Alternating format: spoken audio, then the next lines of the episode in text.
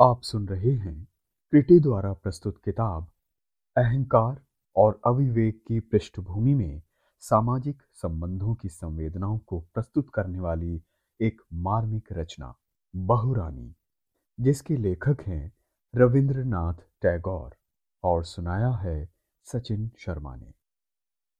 अध्याय पंद्रह। एक दिन सभा में मंत्री ने प्रस्ताव किया। महाराज को एक विवाह और कर लेना चाहिए। रमाई भान ने कहा, और प्रतापादित्य की लड़की अपने भाई को लेकर रहे? राजा रमाई की ओर देखकर सब हंस दिए और बोले, बहुत ठीक कहा रमाई तुमने। राजा को हँसते देख सारी सभा हंसने लगी। केवल सेनापति फर्नांडिस नहीं हंस सका। रामचंद्र राय की कोटि के लोग अपने सम्मान की रक्षा के लिए चिंतित तो बहुत रहते हैं, किंतु सम्मान कहते किसे हैं और उसकी रक्षा कैसे की जाती है, इसे वो बिल्कुल नहीं जानते। जब राम मोहन अपराधी की भांति हाथ जोड़े, राजा रामचंद्र राय के सामने अकेला आकर खड़ा हो गया तो उनके सिर से पाँव तक आग लग गई। उन्होंने तय कर रखा था कि विवाह के आने पर उसे प्रतापादित्य और उनके सारे वंश के बारे में दो चार खरी खरी सुनाकर अपने दिल की जलन निकाल लेंगे। रामचंद्र राय वैसे कोई गंवार राजा नहीं कि अपनी पत्नी का उत्पीड़न करें। इस आनंद में वो इतने तल्लीन और अधीर हो रहे थे कि एक क्षण के लिए भी उनके मन में ये विचार नहीं आया कि विवाह के आने में कोई बाधा भी उत्पन्न हो सकती है। ऐसे समय राममोहन को अकेला आया देखकर उनके विस्मय का ठिकाना ना रहा। वो बोल उठे, क्या हुआ राममोहन राममोहन ने कहा, सब बेकार गया महाराज। किसी बुरे मुहूर्त में घर से निकला था, ला ना सका। राजा ने अत्यंत कुपित होकर कहा, नालायक, तुझे जाने के लिए कहा ही किसने था? मैंने बार बार रोका, परंतु तू छाती फुलाकर चला ही गया, और आज? राममोहन ने कपाल ठोक कर कहा, क्या कहूँ महाराज, सब मेरे भाग्य का ही दोष है।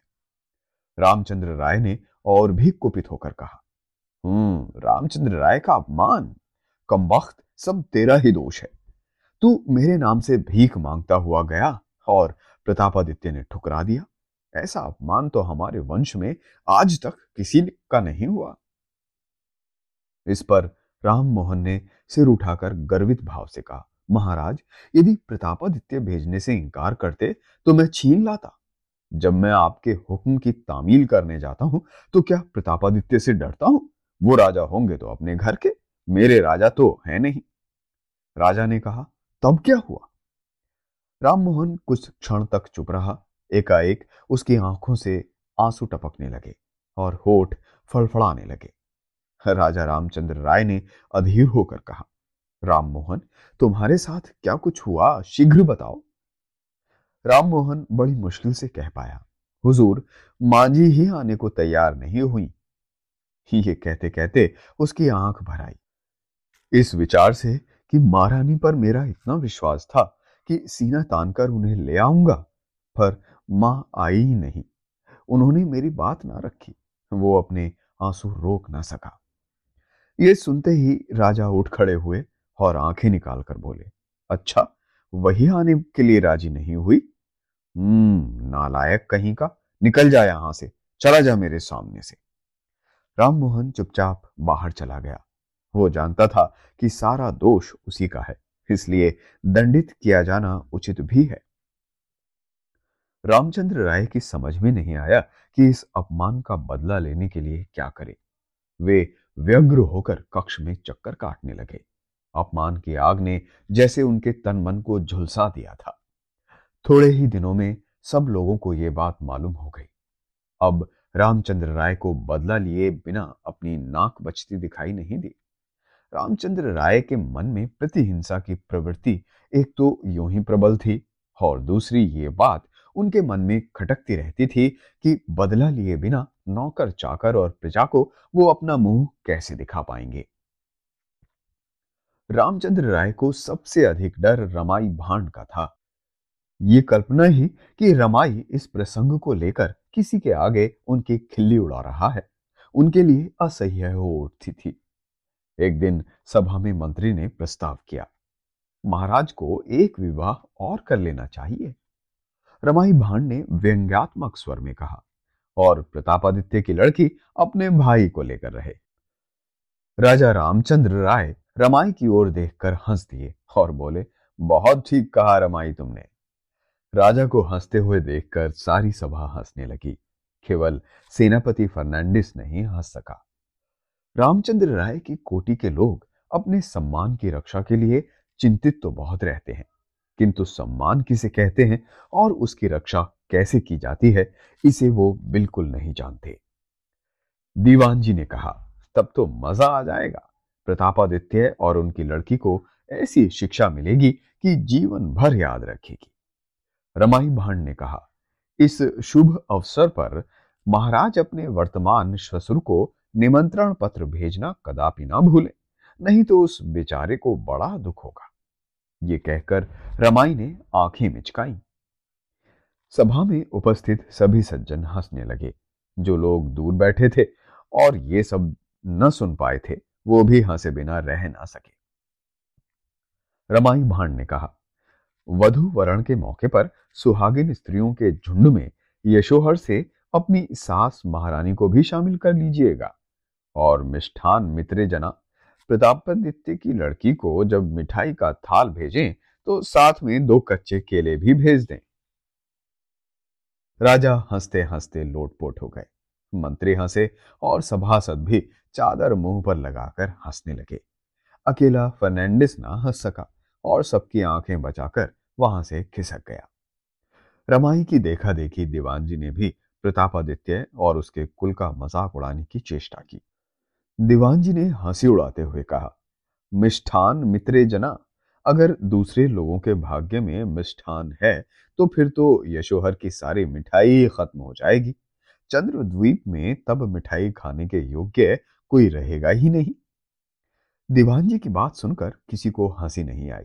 राजा चुपचाप अपनी गुड़गुड़ी खींचने लगे। सारे सभासद गंभीर होकर बैठे रहे।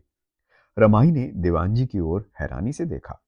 जब एक अमात्य से नहीं रहा गया तो उसने बड़ी गंभीरता के साथ पूछा, ये क्या बात हुई दीवान जी राजा के विवाह में क्या मिठाई का इतना कम प्रबंध रहेगा? दीवान जी अपना सर खुजलाते रहे। इस पर पुनः कह कहा बुलंद हुआ। विवाह की बात बिल्कुल पक्की हो गई।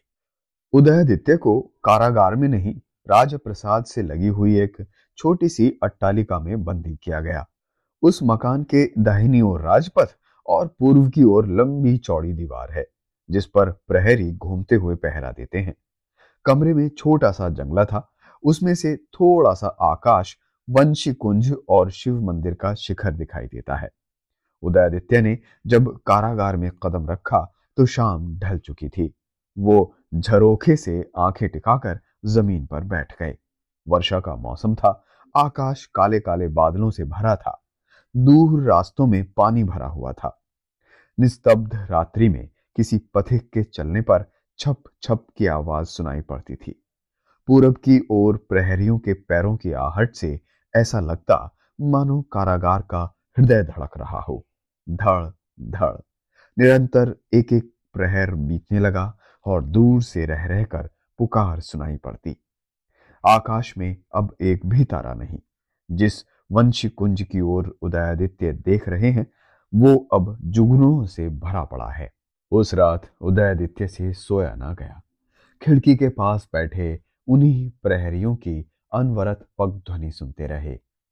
जब उदयादित्य को कारागार में ले गए तो उस समय विभा अंतपुर में नहीं थी। वो राजमहल के उद्यान में थी। अंतपुर में दास दासियों और बुआ मौसियों की भीड़ में वो संत्रस्त हो उठी थी। हर घड़ी की पूछताछ और जिज्ञासा से वो तंग आ चुकी थी। विभा न तो खुलकर रो सकती थी और न लंबी साँसें ले सकती थी, क्योंकि उसके हर आँसू का हिसाब रखे जाने लगा था और दीर्घ निश्वास की विस्तृत आलोचना होने लगी थी।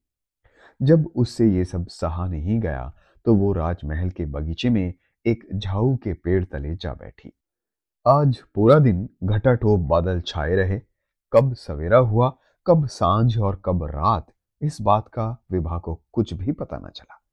शाम के पश्चिम की ओर दिगंत में सोने की किरणें फूट पड़ी हैं, लेकिन दिनांत होते ही वो सब की सब विदा हो गईं। अंधकार की तहें जमने लगी और सघन अंधकार ने दिग दिगंत को लील लिया। घने पेड़ों की कतारों के ऊपर अंधकार इस तरह अधिकार जमाए बैठा था कि उनके अलग अलग होने या दिखने का सारा व्यवधान ही नष्ट हो गया। ऐसा प्रतीत होने लगा कि दैत्याकार अंधकार अपने हज़ारों हज़ार पांवों पर चुपचाप खड़ा है। रात गहरी होती चली गई। राजमहल के दीप एक एक कर बुझने लगे। विभा झाड़ के पेड़ तले अब भी बैठी है। विभा स्वभावतः भीरू प्रकृति की है, लेकिन आज उसे किसी बात का भय नहीं। भय इसी बात का है कि अंधकार जितना बढ़ता चला जाता है, उतना ही उसे लगता है कि उसके हिस्से की ज़मीन को कोई छीनता चला जा रहा है। सुख और शांति से और इस जगत पारावार के किनारे से उसे कोई ठेल कर फेंक देना चाहता है और वो अंधकार के सागर के अतल में बैठती चली जा रही है। कभी कभी डूब रही है, कभी तैर रही है। सिर के ऊपर अंधकार का बोझ बढ़ता ही चला जा रहा है। पाओ के नीचे ज़मीन नहीं और चारों ओर शून्यता ही शून्यता है। जिस किनारे पर उसे आश्रय मिल सकता था, वो ठौर दूर से दूर तर होता चला जा रहा है। उसे ऐसा लगने लगता है कि आहिस्ता आहिस्ता एक बड़ी सी और बहुत गहरी खाई उसके सामने फैलती हुई आकाश तक छा गई है। उसके उस पार कितना कुछ ऐसे ही पड़ा रहा। विभा के प्राण व्याकुल हो उठे। ऐसा लगा, मानो उस पार का सब कुछ उसे दिख रहा है। वहाँ का सूर्यलोक, वहाँ के खेल तमाशे, वहाँ के उत्सव, सब कुछ। लेकिन कोई है जो उसे अपने निर्मम हाथों में जकड़े हुए है। उसके सामने अपना कलेजा निकालकर, उसका एक एक सिरा खींचकर निकाल देने पर भी वो पाषाण पिघलेगा नहीं।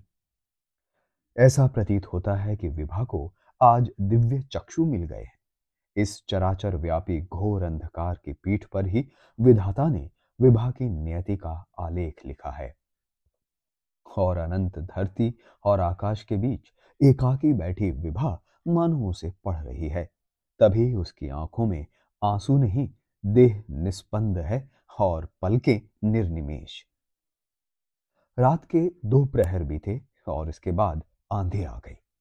अंधकार के चंगुल में फंसे पेड़ पौधे हाहाकार कर उठे। हवा बहुत दूर बैठी कातर कंठ से हु हु कर रो रही है। विभा को ऐसा लगने लगा, मानो उसके सपने के घरौंदे के प्यार और दुलार भरे नन्हे नन्हे शिशु अपने दोनों हाथ फैलाए, दूर समुद्र के किनारे व्याकुल स्वर में उसे पुकार रहे हैं। वो उसकी गोद में बैठना चाहते हैं।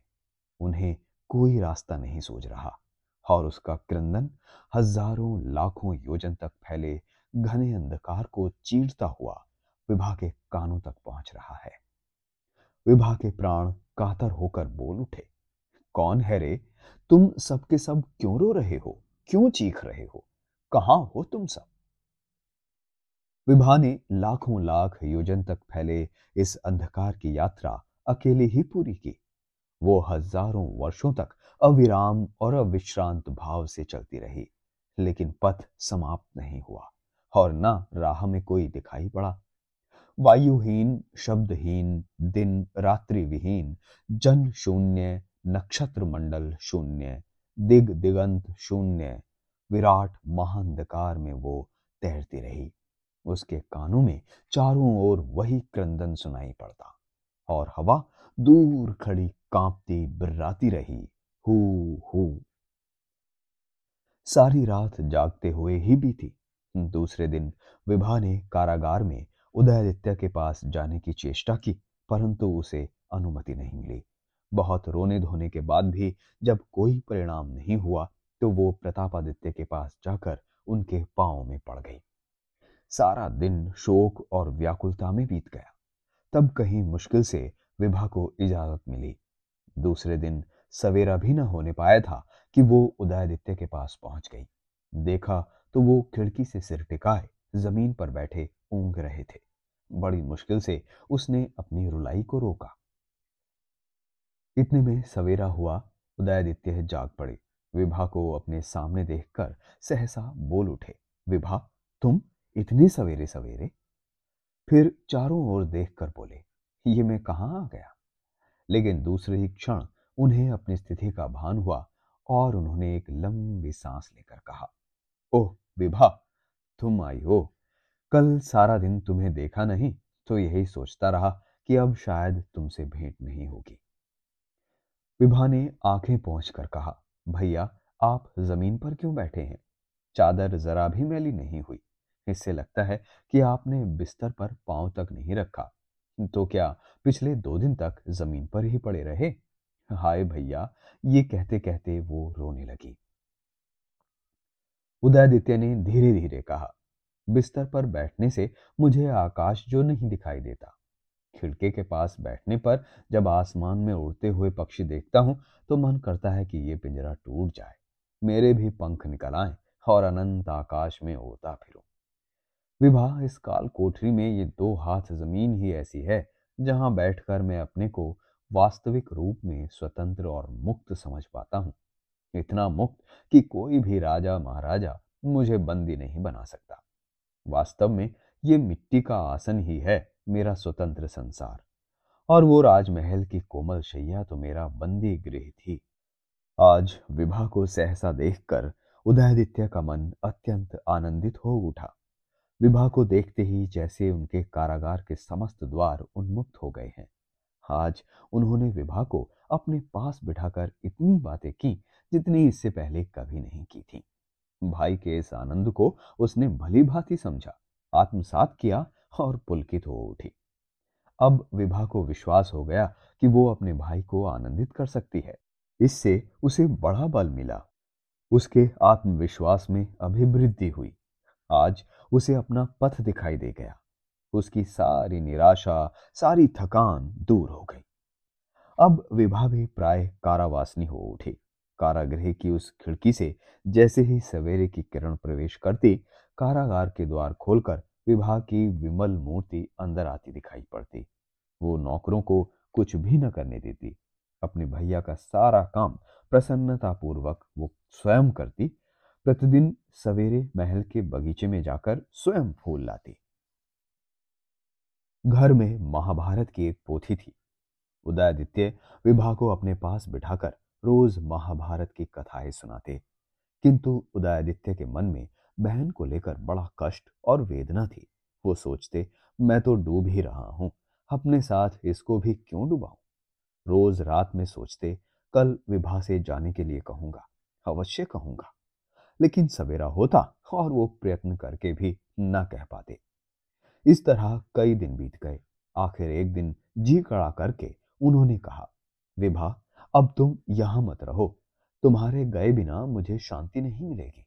तुम अपनी ससुराल चली जाओ। बीच बीच में समाचार देती रहोगी तो उसी से मुझे संतोष होता रहेगा। विभा चुप रही। उदयादित्य देर तक टकटकी लगाए विभा के मुँह की ओर देखते रहे। उसके नेत्रों से झरझर आँसू बहने लगे। उदयादित्य समझ गए कि मेरे बंदी गृह से मुक्त हुए बिना विवाह मुझे छोड़कर कहीं नहीं जाएगी। लेकिन मुक्त कैसे हुआ जाए?